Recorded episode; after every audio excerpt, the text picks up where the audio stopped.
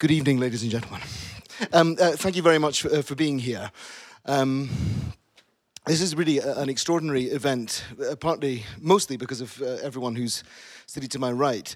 But uh, this is the upbeat to uh, an astonishing series of performances on, on the, on the Coliseum stage in very many ways. Partly the uniqueness of what the project is in staging Benjamin Britten's War Requiem, but also the, the specialness of the whatever the word is, the commemoration or wherever we are, 100 years on, 1918. There are a lot of things that come together in, in these performances, and it's going to be fascinating to hear from everyone here uh, how they feel about it and what the thinking behind this production at this moment in time is. But before we, actually, before, before we hear D- David, who's very kindly going to sing, I'd just like everyone just to introduce themselves, partly so that I can remember, no, so that we can all remember. everyone's name and what they do. So let's start. I think, I mean, Martin, um, is it? I'm Martyn Brabbins, yeah. I'm music. I'm conducting the War Requiem, which is a great ple- pleasure and privilege. I'm Wolfgang Tillmans, uh, and I'm the set designer. I'm Jane Mitchamore, and I'm responsible for the video making network here. I'm Sarah Hamza, and I'm the costume supervisor. I'm Ann Yee. I'm doing choreography and movement. I'm Rebecca Stockland, and I'm a member of the ENO chorus. I'm Claire Wickes, and I'm the principal flute. And I'm David Butt Philip, and I am the tenor soloist. A round of applause for them, please. um, so was almost the entire company. exactly, exactly. Well, 120 people missing. Yeah, exactly. Well, it's the most. I mean, the chorus. My God, it's the whole Porgy chorus and the ENO chorus. Astonishing. Well, it's all coming. This is you're going to get insights into all this. But David, should we start? Uh, Martin Fitzpatrick is, is, at the piano. Uh, just, just, just, can you just tell us exactly what you're going to sing? It's the, it's the first tenor solo sure. in the War Requiem, yeah, isn't it? Um, uh, would you? I, I, I asked you not to do no, that. No, you no, don't have fine. to do it. Don't do it. No, go um, sing. I've been, Anthem for uh, a doomed youth. I've been asked to, to do a bit of the War Requiem, um, which doesn't really work out of context. um, but this is the one, uh, the one solo number in in a way that can be taken out of context because it doesn't involve anyone else. Um, so this is the first uh, tenor solo from the War Requiem, "What Passing Bells for These Who Die Like Cattle," anthem for a doomed youth. Uh, thank you, Martin. Thank you, David. Uh, it's a it's a revelation hearing that music. So, in I mean, isn't that amazing to hear th- that voice in this context? And it's the shattering part of it. Now, for those of you who've heard the piece, that's the first time we hear the chamber orchestra in the in the uh, in the War Requiem, one of the dialectics, one of the things that's going on in this piece, the, the drama between the full orchestra and the chamber orchestra who are going to surround Martyn Brab- Brabbins in the pit. So there's all kinds of dramas already written into this music. But I mean, it, uh, anyway, it's shattering that, David. Thank you.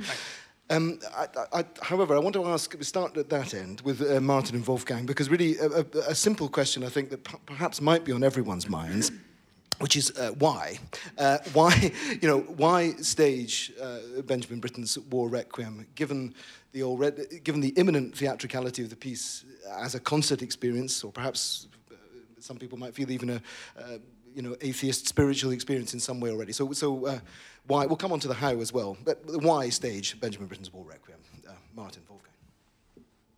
It's a good question, and perhaps one of the answers is why not? You could stage anything. I mean, one of the pieces I did here in not too distant past uh, was Child of Our Time, another oratorio.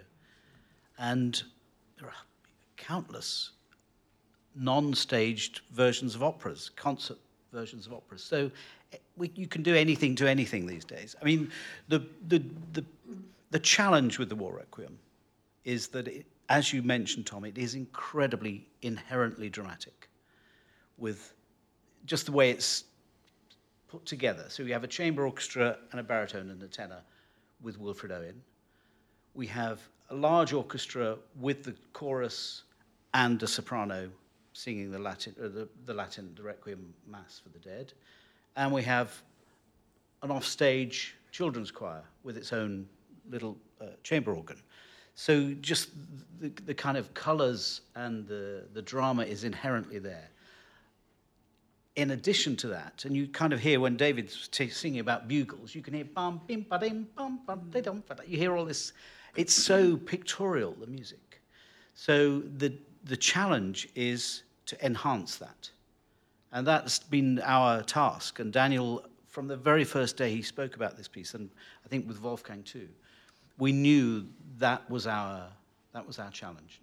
to actually enhance what's already an incredible masterpiece. and and not overloaded. if I can exactly pick o- pick up at this point, because it was clear to me that um, you know it is held as a national treasure.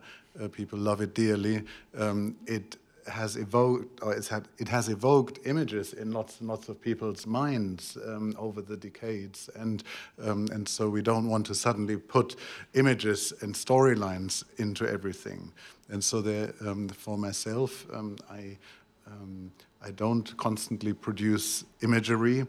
Um, I wanted to use new technology. Um, we use um, these incredible seven and a half meters tall LED screens, so there's pictures uh, uh, not projected, but actually uh, radiating from these walls. Oh, That's amazing. Hold on, It's seven and a half meters. Yes. Okay, it's a gigantic screen. So, and, that, and that creates a completely different uh, quality of image uh, for us in the audience, and also allows you to do allows Daniel on stage to do different things because you're not having to deal with the light that's being you know projected onto it. Yes, um, and at the same time, they are sculptural elements. But I didn't want to use them to bombard the audience with imagery.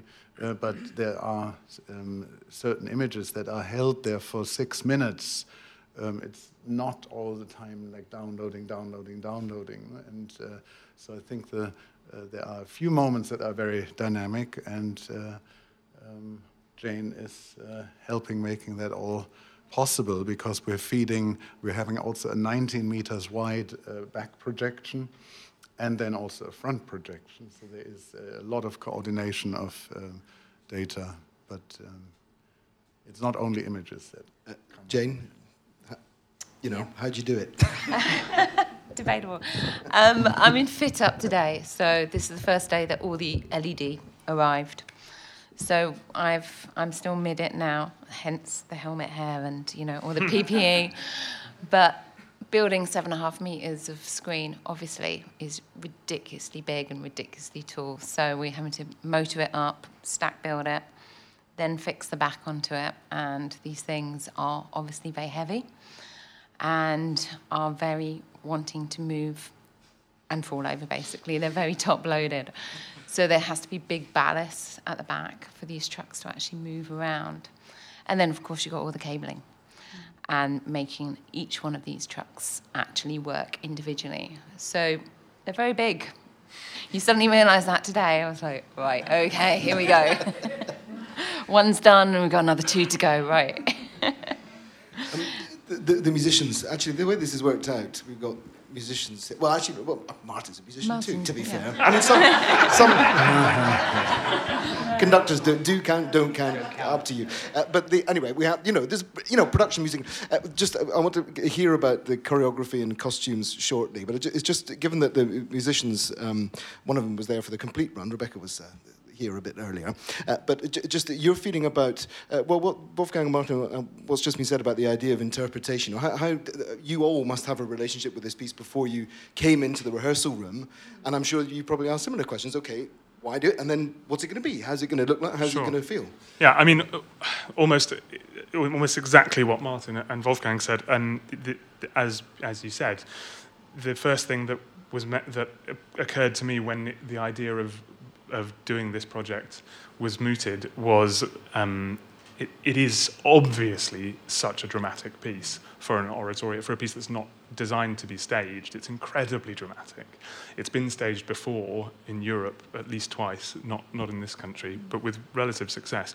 And you can immediately see the possibilities, as Martin said, with the contrast between the chamber orchestra, the main orchestra, the tenor and baritone solos singing in English, the choir and the, and the soprano singing in Latin. There's, there is so much dynamic tension and drama in it, but at the same time, my, exactly as Wolfgang said, my first thought was, oh God, please be careful. because, you know, I grew up with this piece, um, like a lot of people in this country, and it, it's so delicate and so sensitive. and the subject matter itself is, is delicate and, sen- and sensitive as well.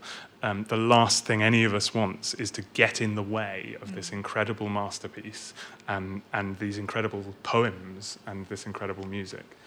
But uh, Wolfgang used the word icon. I mean, icons can be dangerous things. I.e., if we take them for granted, they Sure. can be a bit static in our culture. I mean, and, and actually, this, this piece has a, perhaps a peculiar iconography around it. Yeah, Not just the way it sounds, but the way it looks like. Maybe you bought that Decca box set. You remember it? The, the War Requiem, Yeah. all black. I mean, just the idea of it was quite Yeah, controversial in the first absolutely, place. Absolutely, Yeah. well, precisely. But then, but physically, the piece actually has a. a I think for those of us of a certain age, remember LPs? They bought them. it, it, it was, you know, it was the. If you had a piece by a living, you know, a 20th century composer, it probably was Benjamin Britten's War Requiem. It sold more copies than anything else by living composers, I think. And uh, it, physically, it had this sort of heft of a of a monument. And in a way, part of what this is doing, I guess, is asking different questions about what the monument of Benjamin Britten's War Requiem might be. Uh, Rebecca, Claire, your experiences of it, of the piece. I mean, that's an interesting thing. Thank you. Um, that it has become such an established thing, and it's slightly ironic given the message that Britten was initially trying to put across was exactly the opposite of that. I mean, very much anti-establishment, very obviously pacifist. He was a conscientious objector, and um, and what he was actually trying to do was take this Latin mass, take everything that surrounded it, the ritual, um, the almost stereotypical religious sentiments that were very regimented and completely sliced through them with these incredibly meaningful and very, very touching Wilfred Owen texts. And um, for me, I'm playing in the chamber orchestra, um, which only accompanies these, uh, the tenor and the baritone and the Wilfred Owen poems. And I'm so excited. I've, I've done the piece before, but I've never been in the chamber orchestra. And for me, that's the real crux of where this work gets its power. Because we have the, um, the very solemn Requiem Aeternam at the beginning. You know, he really sets up this with the boys' choir, the, um, the, this very grandiose style of writing, which is actually not completely typical of Britten.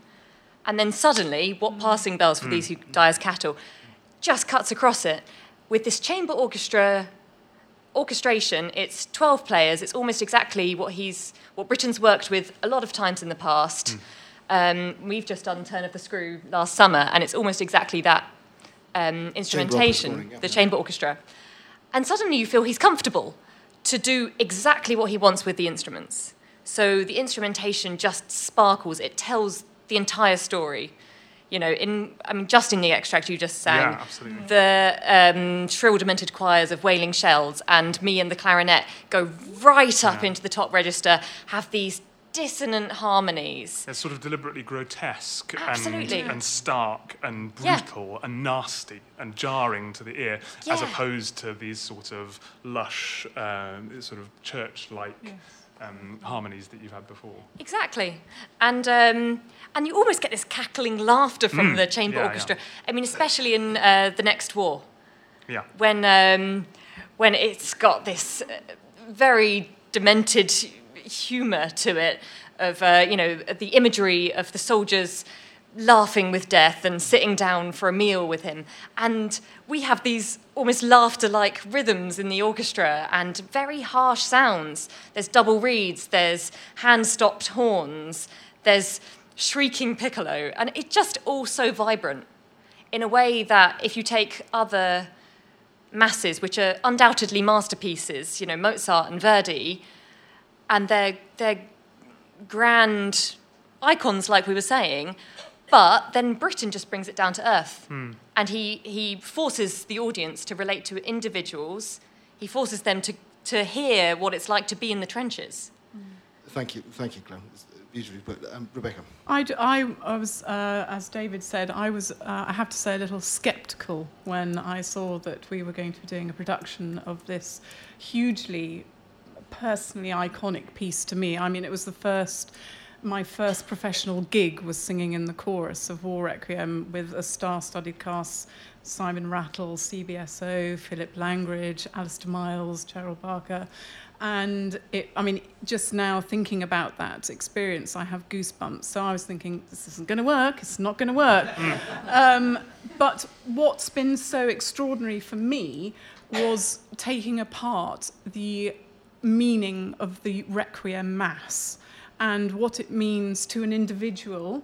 And we've been encouraged by Ann and by Daniel um, to bring our own personal voyage. And it can be anything. It could be a divorce, it could be the death of your granny or your favourite pet, whatever. But just to expand on the word war in whatever way you like, but through the words of the Requiem Mass. And yesterday, it just sort of came to a pinnacle for me when we had our Sitzprobe with the fantastic uh, full orchestra, and it was extraordinary. I mean, it was, wasn't it, Martin?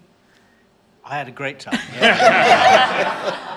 and, and so for me, um, it, it has been a real journey and a very a difficult one because I, I started on the back foot, but um, I think it's going to be something not to miss.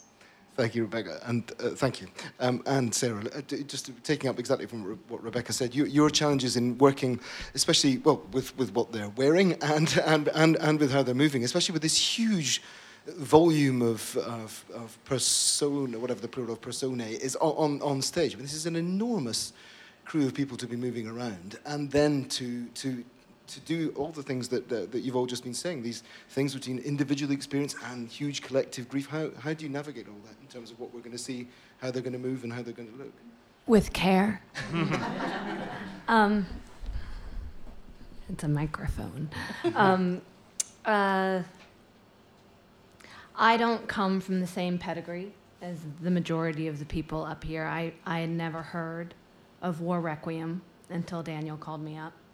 Um, and I think coming to it without that information that everybody here has has been my own kind of gift of 2018 to the discovery of this material.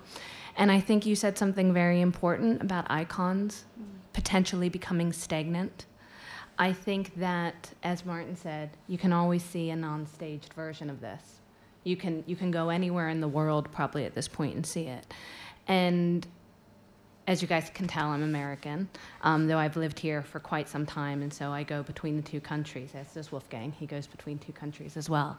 And the relevance of a piece of work like this, um, it, I think it's now, it's now beyond its original iconic status, and it's something like Rebecca was saying, that when we bring our personal stories, our personal meanings to work that's been around for a while, it becomes a new thing. Mm.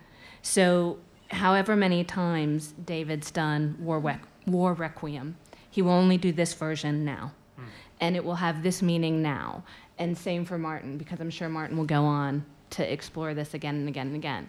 So, one, to, to go back to your original question, the power of 80 bodies on stage, the power of 48 children on stage mixing with these bodies. Um, the simplest act becomes amazing. So you might be used to watching dancers do extraordinary feats of virtuosity, or watching acrobats, or circus, or whatever. Just watching 80 people do a repetitive action carries so much meaning watching 48 children interrupt 80 people around a so, and then the solo figure of a baritone. Mm-hmm. Again, you, like you said, you will not see that again. It, it is an unmissable event because it will it will do what I think art and creativity is meant to do. It will make you ask questions, look at yourself, look at the world, and then once you have that experience, you go out to the world with that new experience. So that goes back to what Martin said why not? Why not stage it? So regarding and and and one more thing to add is that the the individuals, and this is something you'll probably go on to as well with the costuming. War is not something that exists in one place. And pacifism is not something that exists in one place. These are constant conversations for all of our cultures and all of our lives. And so being able to individualize it. Um, so those 80 people might do a unison action, but they are 80 individuals representing thousands of lifetimes, um, decades, loss, and grief, and the hope for a better option, a better choice. Um, and yeah, I might have gotten off topic, but that's what's exciting about this. Thank you, thank you. I mean, that's, a, that's definitely a, a wonderful introduction for the costumes because that was the way that we were um, introducing our ideas to it. Um, so, working with Nasir Mazhar, who is the costume designer, um, every time someone came into a fitting, we definitely said we wanted this to be um, neutral, to be representative of all cultures and all ages and all people who could be affected by war. So you'd be sitting in the audience and not thinking about any kind of time specific era, but you, you might sort of get glimpses of different um, periods and, and different people and be able to relate to different things that's happening on stage, but not be sort of stuck in, in a certain um, design aesthetic. Um, and he came up with some really beautiful colours to, to represent all the different groups of people who are on stage. And we've got a couple of um, samples that are on the table. Thank you, Wolfgang. Um, so these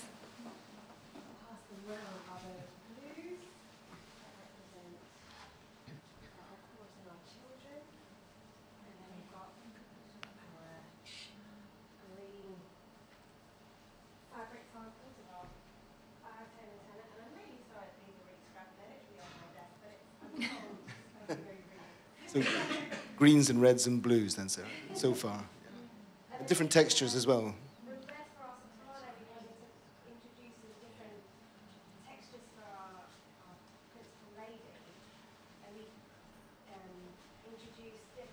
examples of thank you of um, pleating, and we actually went with a tree bark pleat. So I'll leave that to her. And just have a lovely texture and, and, a different sort of way to pick up the colours on stage as well. Um. so when we were looking at all these different colours and textures, because Nasir's from a fashion background, um, and I was saying earlier, we actually got him to stand on the other side of the road in front of the building, and I would, hand, I would hang different pieces from my office window and sort of yell out across the road, Can you see this? This is the distance from the first row of seating to where you'd see them on the stage. You can't see it? Okay, well, we need to do some work. So, um, yeah, no, it was a really great process to work with him. That's, that's wonderful, Sarah. Thank you. Thank you. And also, you, you mentioned the tree bark, and the, the tree, I'm sure you've seen as part of the, the, the imagery of, of the production for all of us who, you know, for marketing wise. Uh, Wolfgang, is that, that that's one of your images, I, the, the, the, tree? No? Yes? No? Yes. Yeah. Um, I, I just, it's just picking up directly on this idea because the decisions you've all just described, I mean, you're all, as musicians and as, as choreographers and, uh, and designers, you're, you are making decisions. And Wolfgang, you said you, you, you, obviously, you don't want to limit us as, as an audience in the range of our potential responses. But of course, you, know, you are, must be choosing a particular reservoir of, of imagery for this piece you know, that works here and, and not for something else. So what, what are, are there specific stories or specific wells of imagery that you're drawing on for, for this production? Um, I mean, it varies from uh, pictures of natural beauty um, and also the might of nature, the destructive might of nature, um, the poster image um, is uh, from a hurricane um, in, near, near Essen in the Ruhr, um, where you know trees over 100 years old were ripped apart uh, in seconds, in minutes, and uh, and that is. Um, of course, what war can do as well. That uh, something that has grown for decades and decades and hundreds of years be destroyed, um, and um, and at the same time, it is like an open image, like this, these trees, this destruction.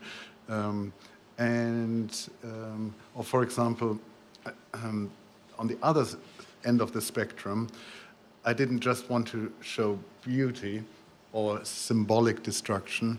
Um, we open up with um, um, a sort of kind of with, an, with a book, with a book from 1927 called War Against War, um, and it um, shows the real face of war, of the First World War, with often on the left hand side pictures of glorious uh, soldiers before they went to uh, battle, and then the reality that met them a few days later. And um, it's been an incredibly powerful book, uh, published in many, many countries around the world, and uh, and we felt it is essential to, um, yeah, show the naked facts of war. That today, um, you know, today we are shown war as a video game, no? as a little sort of drone picture.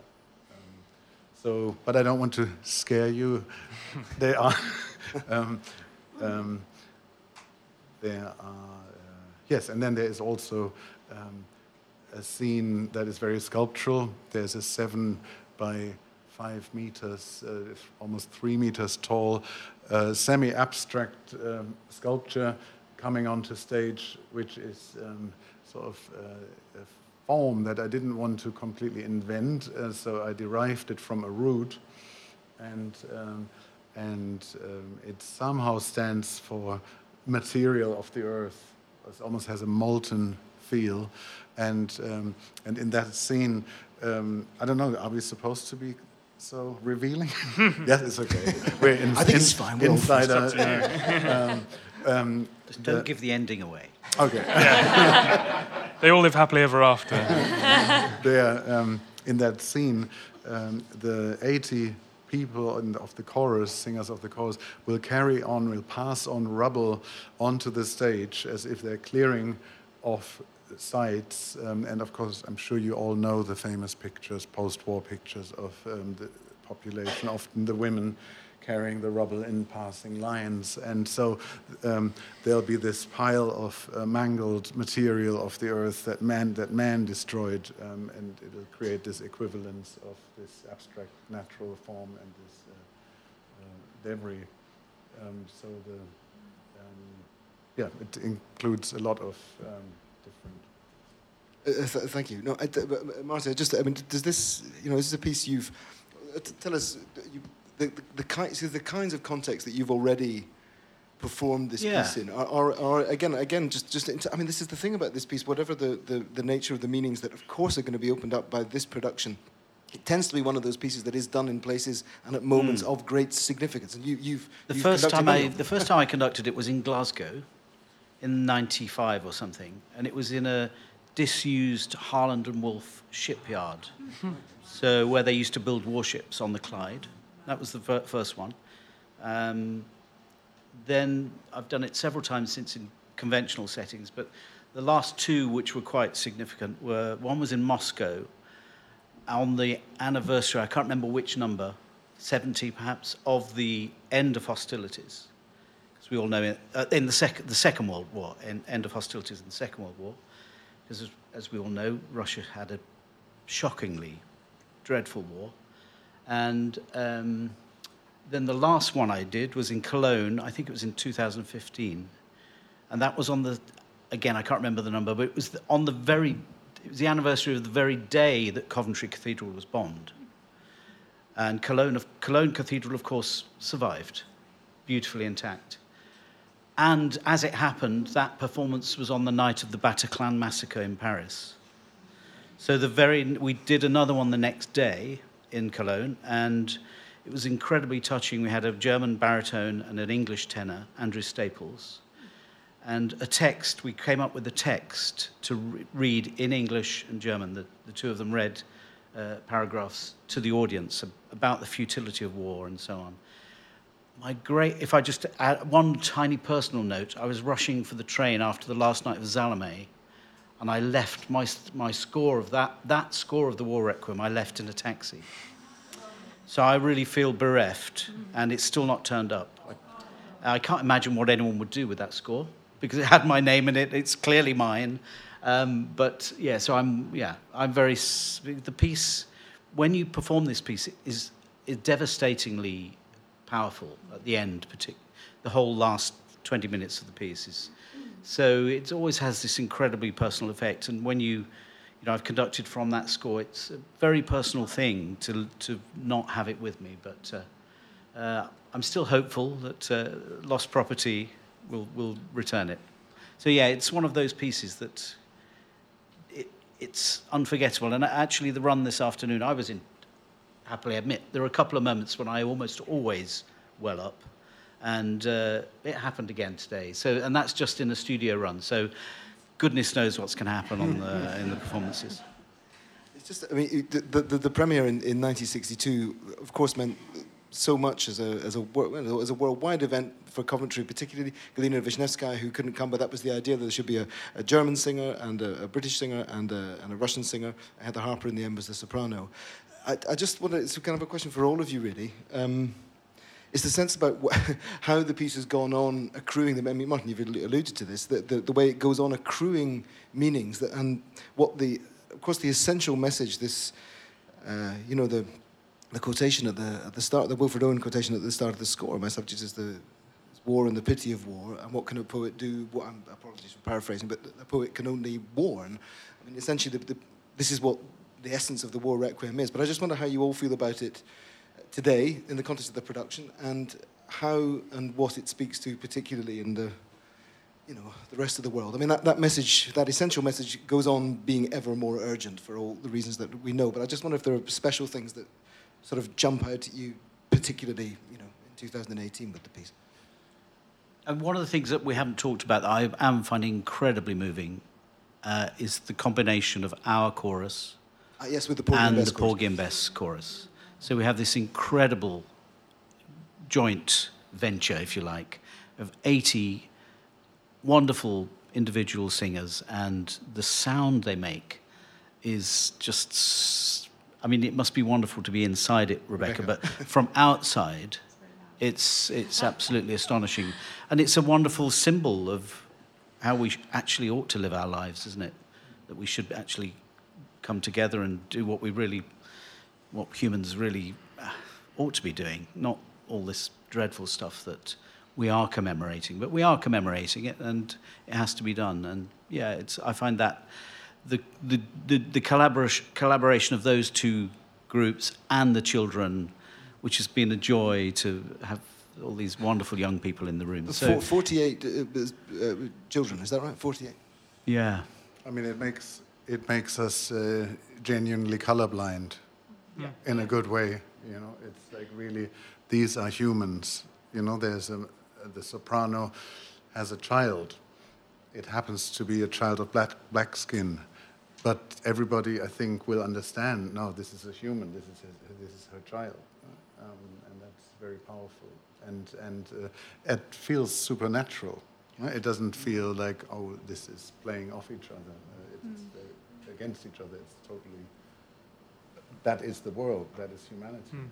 Rebecca, I mean, singing, Yeah, I that, singing in the chorus. um, I, I think for it, it's it is very interesting, as Martyn has uh, alluded to, the sort of the joining together of forces. I mean, it is an incredibly powerful sound world that's been created, uh, but also, in a way, for me, I'm speaking completely personally, it's brought it right up to the here and now. And that's partly Ann and Daniel's direction in, in as I said earlier, of, of us all bringing our own personal story and reference to war in whatever context or description you want. But it's, and we have been partnered uh, with uh, the Porgy chorus, so one ENO, one Porgy, and it's been an extraordinary collaboration, something I have never experienced before. And I, I, you know, I've worked all over the place and with greater numbers than this, but it's been a very um, unique experience, but a, a real bringing together of so many people with so many different stories, and yet all singing about one thing, which is uh, how futile war is, and and honouring Benjamin Britten as a conscientious objector, as a pacifist, and you know what greater hope could there be than to have peace? and it's, and that's not meant as a sort of a whitewash statement at all. I, I think that's something at the heart of everybody, and in and this production has really brought it together. But also Wolfgang's images. I mean, they are amazingly beautiful, but and and have their own message, but they augment what's being done in the music with these particular forces in the pit everywhere. Jane with her with the video screens etc i mean it, it is it is an extraordinary experience something i have never experienced before. Hey, please. From a personal point of view, I think this piece, more than anything, more than any individual message that he could get across, and I think there are a lot of very specific messages in it, but um, for me, encourages reflection, and especially in the orchestra, um, no one plays the whole time because we have these two groups. So we have a lot of time for reflection. um, and it's interesting hearing what you say about working with the Porgy and Bess chorus. And I mean, you mentioned the word colorblind, mm. but True. in a way, it brings in focus for me how more and more we're moving into a society which becomes ever less tolerant um, in certain ways. You know, we can see extremist groups gaining power in a lot of uh, societies which we would hope had gone further than that. And it, it brings into focus a really important thing to reflect on. Um, for me, in this particular production, I mean, we're yet to begin in many ways, but um, that actually, are we moving towards this? Are, you know, are we fulfilling this vision that Britten may have had back in the 1960s, are we living these hopes that he had, or are we actually moving further away? Uh, and I wonder because that, that, that's I mean that ambiguity is in the music too. I mean again uh, the, to to to to reduce it to not to reduce it, but to think about messages for peace. Of course, all that's there, but you know. You, the ending of the piece without thinking about how it's staged. You know, this is not ending with a kind of all men shall be um, um, thinking in the Beethovenian Schiller sense. You know, it, it's not kind of ein Traum eine andere Welt. It's not, you know, it's not a dream. It's not giving you a vision of that world redeemed. Just the opposite. It ends precisely in the blackness and the ambiguity with which it with which it starts. So, I mean, the, the, the piece is a question, and you mentioned mm. the grotesquerie of the musical image. It absolutely is. I mean, it's yeah. violent and disturbing and disturbed, and we end up you know, shocked, moved, of course, but it's, it's not giving us, you know, in the audience or any of you as a production team, you know, simple answers actually about, well, how do we do this? And it's uncomfortable. Mm. And it's uncomfortable to play. I don't know what it's like to sing. Um, but certainly, um, there's moments in the orchestra. Um, the one we were rehearsing uh, on Tuesday, it's the end of Futility. Um, and it's a very, very still setting. Um, for the the words. Um, forgive me if I get this wrong. Uh, the what made fatuous sunbeams hmm. toil to break earth's sleep at all, and we have this bassoon note which is right at the top. Yeah. And we were talking about this in rehearsal. It's incredibly high in the bassoon's range, and it's a sustained C. And I mean, as you were saying, on the on the flute, it would be completely fine it's, it would be very, very comfortable. But it's, it needs to be piano. It's really just a moment of stillness. And for the bassoon to player, it is uncomfortable. It's difficult for them. It's hard to reach. Um, our bassoonist, who's fantastic, but he was saying he actually has a separate bassoon crook, which he uses for that note. And he said, That's the second time that I've used that uh, in my life. £900 well spent. Um, but I think it's supposed to be uncomfortable. Sure, and, and therefore we're supposed to, you know, absolutely, that must be the point. We want to hear the bassoonist's fragility. I mean, we want, and, that, and that must be the point. At that exact moment in the tenor solo over the top, he reasserts the tritone on which the whole piece is based. The which, very dissonant interval in the scale, which the whole piece is, is, is yeah, about. The whole piece is based on, the, on, on this one interval, which is the the most jarring interval that there is. The devil in music, as it was yeah. called in the medieval um, And the, the, that really is the crux of the whole piece, is, is the, um, the uncomfortable uh, nature of, mm. of that interval. Um, and, and that's exactly why the bassoon part is written the way it is. Do, do, do we end up with a question? I mean, do, how, do, how do you reflect and deal with that ambiguity, you know, for, in terms of what we see? Is, it, is that the way you think about it too?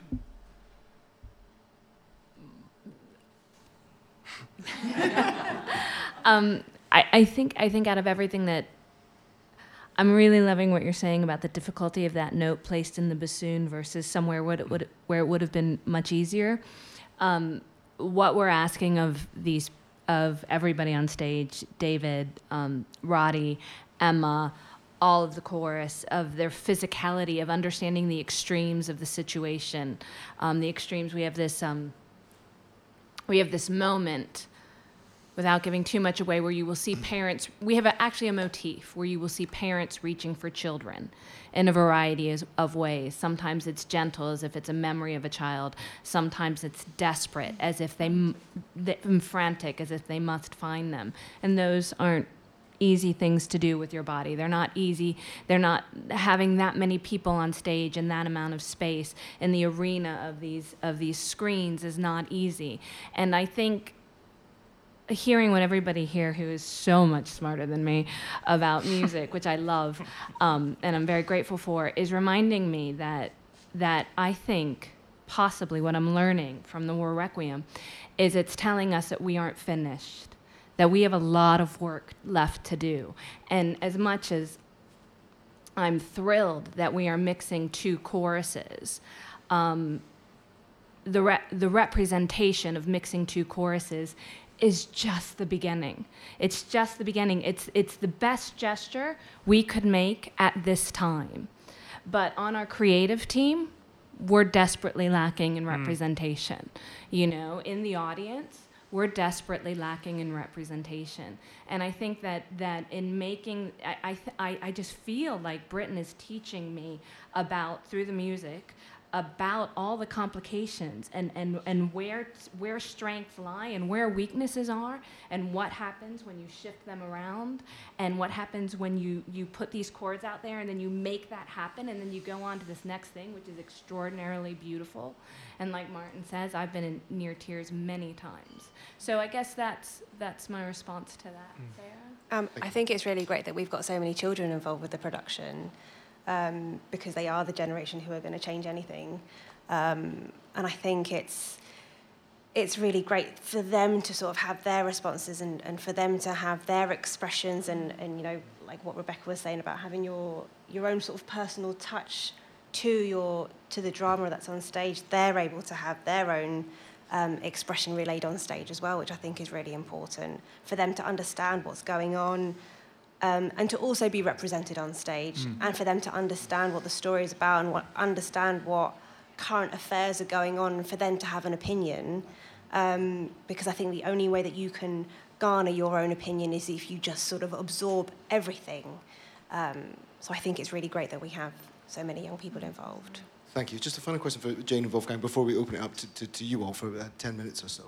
I, I read in, in, a document that was sent to me around specific things around video games and Wikipedia and the idea that there could be those quite direct contemporary references that, of course, younger generations and all of us will, will understand. Uh, do you want to say anything about that? You don't have to, of course, either of you, but I'm, I'm sure that may present certain technical challenges for Jane, and it, obviously it's part of your creative vision, Wolfgang. Mm. I mean, there were thoughts of bringing actual imagery, like I mentioned earlier, this drone like, video game like equation, uh, how children's play ultimately looks the same as a drone shooting in Iraq. Um, but then um, we cut that. And it is only it is only there in the form of a, a child playing a Nintendo war game. Um, and it was very important to us to have the production not located in one period of time. Um, and so when also discussing the costumes, um, it really is a there, there, are aprons that could be a blacksmith 100 years ago. There's a boiler suit that could be on a Spitfire um, airfield uh, refueling. Um, but there are hoodies as well that are worn today. Um, and uh, but what I wanted to say for me, the quintessential uh, words are it was you the enemy i killed my friend mm. Mm. you know like this um, this um, you know we don't know um, what um, you know if we all can be can afford to be pacifist you know like i don't know like i think uh, I, of course, like from my point of view as a German, um, you know, I'm grateful that there was a bit of violence used to get rid of um, the Third Reich. Um, but I think um, what I can wholeheartedly say is I'm anti-militarist, and and I think maybe we are all joined in that. Um, there's there's sort of it, war is always tragedy, um, you know, and and and this sort of that. Hey, when the two are there and they're singing, "We could be friends, but I killed you." You know, we're so the same here in Europe and on the world, on this planet. That opens up a whole suite of other questions. I'm going to let the audience let, the, let the audience ask them because that's a fascinating potential. I don't mean a disagreement, but at least a, some kind of dialogue with the context of Britten's pacifism and what that meant then and, and what it what it might mean or not mean now. Um, uh, ladies and gentlemen, the floor is yours. There's a microphone behind you. I'd ask that you wait for that to appear. Um, that was, was were you on, were you asking a question, madam? No. No, I'm sorry. It was, just, it was like an auctioneer. You moved your left hand. I apologise. it's for the glass of wine. Glass of wine. Much more important. I apologise. Uh, there we are. I was questioning. Thank you, sir. Thank you very much. We're, we're, we're plainly coming to a very time-specific centenary um, for a very specific uh, war. And uh, you're presenting a piece which is very much associated with Second World War reconciliation, although, of course, involving the Wilfred Owen poems. And I'm wondering what tension you feel there to be between that very specific time based centenary and what I gather to be a production which is very universal. And um, Plenty is going to say war is bad. I think that we probably all agree on that. But is there a tension between the very specific elements here and the more general presentation which you're looking towards? I think it's really a question for Martyn and also for the design team. I don't think there's a tension. No, I think reconciliation is absolutely at the heart of what we're trying to express and what Britten was trying to express. And no, I don't I really don't think there's any deliberate creation of those tensions. I mean, it's not always a comfortable experience, I think. You'll you'll find either as as we've talked about, some of the music is very very tortured and tortuous. And I think some of the imagery might, for a moment, shock and bewilder, but that's the same in, in, in, many of the things we see on stage and around us today. I mean, yes, I mean, we're really focusing on the hope of a better future. And I think that's not a bad thing. And um, I think it was Daniel's um, idea to uh, start us off um, with a trip to Coventry to Coventry Cathedral, um, where we um, were around for the midday prayer as well, and um, and we.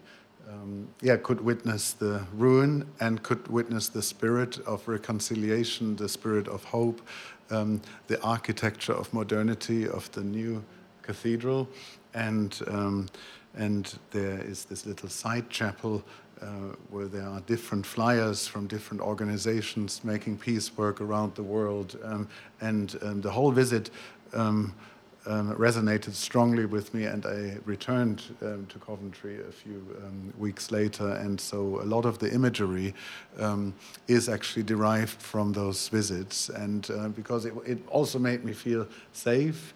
You know, like this is what um, Benjamin Britten thought about. He knew this is going to be premiered there. And this symbol of reconciliation that Coventry Cathedral has become ever since, um, that's, uh, we are all can be assured that's at the heart of War Requiem. And so to have that in the center of stage through the imagery hmm. um, is. And, and I can also um, add to that that um, one, an, another another one of the reasons Daniel brought me um, discovered when he brought me onto the project is that my mother was a lieutenant, in, in, a naval lieutenant in the Vietnam War. My father was in the army um, in the Korean War slash Korean conflict, however you talk about it. My brother um, graduated from my brother-in-law graduated from West Point, so I actually come from a significant military background, and I marched against the Iraq War. So as far as tension is concerned, um, it the the Daniel and, and, and Wolfgang's vision and everything that Martyn and Wolfgang just talked about is absolutely there at the center of it. However, there is a deep honor and a deep respect for the cost of lives, not just the, the people who fought and died, but the people who lost. Um, and we've also brought on a military um, a consultant who is Nicky Moffat, who is the high, who was um, about five years ago the highest ranking female in the British Army. And so we've we've really straddled that tension and tried to include points of view from all of it to really feed the heart of pacifism and reconciliation. Thank you. Uh, thank. Uh, uh, further yeah, uh, uh, Madam, thank you. Just a little thing. I'd like to hear the tritone. Oh yes, good. thank you very much. Very good question. Thank you. I think that's the right key. yeah. These, this is the War Requiem. Yeah. You hear it very early on. It's the first hear it thing you hear. right at the end, and that is that is. I mean, it resolves nicely, mm-hmm. but it itself is the devil in music. And, unresolved at the end. No, it No, it- doesn't resolve. It doesn't resolve. Well, it sort of does resolve at the end, yeah. Yeah. At the very It's end. a while to get there. So yeah, you'll hear this at very key moments in the piece, and it does. All, it's always asking a question. Where are we going? Often in the It's- it's also- but sorry. also in other. It's, it's also the in, it's also the interval that West Side Story is based on, uh, and the whole show is built on the tritone as well. Anyway, um, but, um, but it's And the but it's Simpsons the theme tune as well. and, and the, Simpsons theme tune, and much more. Um, th- th- I wasn't making a flippant comparison there, but actually, the, the, you know, there's a, there's a strong connection between Bernstein and Britten and Shostakovich and others. Apologies, the floor is yours. Continues to be yours. Was it always intended to include the Porgy chorus in this event, or was this something which happened this year as a nice addition? Uh, it was a fortuitous event. So Porgy and Bess was planned. It was a co-production with the Met and Amsterdam. We had to recruit a, a chorus of 40 for Porgy. So when we were thinking about what to do this season, we thought, wouldn't it be a wonderful idea to combine the two choruses in this piece? So yeah, I mean, it was a happenstance, but a very, very good one. And I think it's, it's proving to be a very something we'd like to repeat. Put it like, in a, maybe in, in somehow in the future. Interestingly enough, we just had an inquiry today from somewhere wanting to employ the Porgy chorus elsewhere to do Porgy because they've heard how wonderful it is. I mean, they don't know that, but I mean, um, they um, I, they don't know we had the inquiry, and we hope it could work. But uh, the the success of Porgy has travelled far and wide, and I'm, I'm sure you've seen it and, and loved it. So, yeah, you, you, it's it's it's been a wonderful thing for us to be able to facilitate bringing them here, and uh, it's yeah, fantastic. Just uh, one thing I didn't, Rebecca, we didn't ask, and this is something you mentioned before, is just that there are more notes for the chorus to, to, to learn in this piece than is conventional for the things that usually happen on Um, well, stage. is that true? Or is that well, not n- necessarily number more of notes. is the wrong thing. But, No, I mean, it, I, I found it very difficult to commit to memory because uh, I suppose from an historic point of view, because you, you're used to singing it as an oratorio, which is in effect what it is. Um, and it, it, why has it been difficult to commit to memory? I think um, not that nothing I've sung before has not been emotionally laden, but this is a particularly, um, I'm talking personally, of course, but uh, uh, a special piece for me. And I think it was. I don't know. I, I it we've been stretched in, in so many ways in in this production, um, good and bad. Um, and it's been quite a tiring experience, uh, not least because of the amount of people in quite a small studio space, um, but also trying to represent the ideal ideas from the creative team, but also to express it in a personal way. But it, uh, I, I, I'm getting there, just about. I have to look at him quite a lot. Yeah, Well, that's the idea. always do. Yeah. That's I, I might add that it's an um, it's an incredible showcase for the ENO chorus. This piece. There are, of course, as far as I'm aware, no operas in the current repertoire where the chorus sing more than the soloists do, um, which they do by an enormous factor in this piece. Um, they really are the in the stars of the show. Um, which is why it's such an appropriate piece to do in a place like this with such a fantastic chorus.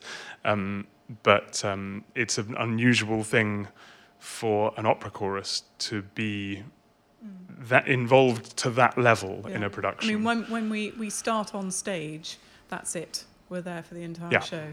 I mean, we might come swap sides occasionally, but that's it. And uh, it's uh, yes, It's quite a short show. it is. It really is. don't know what they're Yeah. complaining It really is.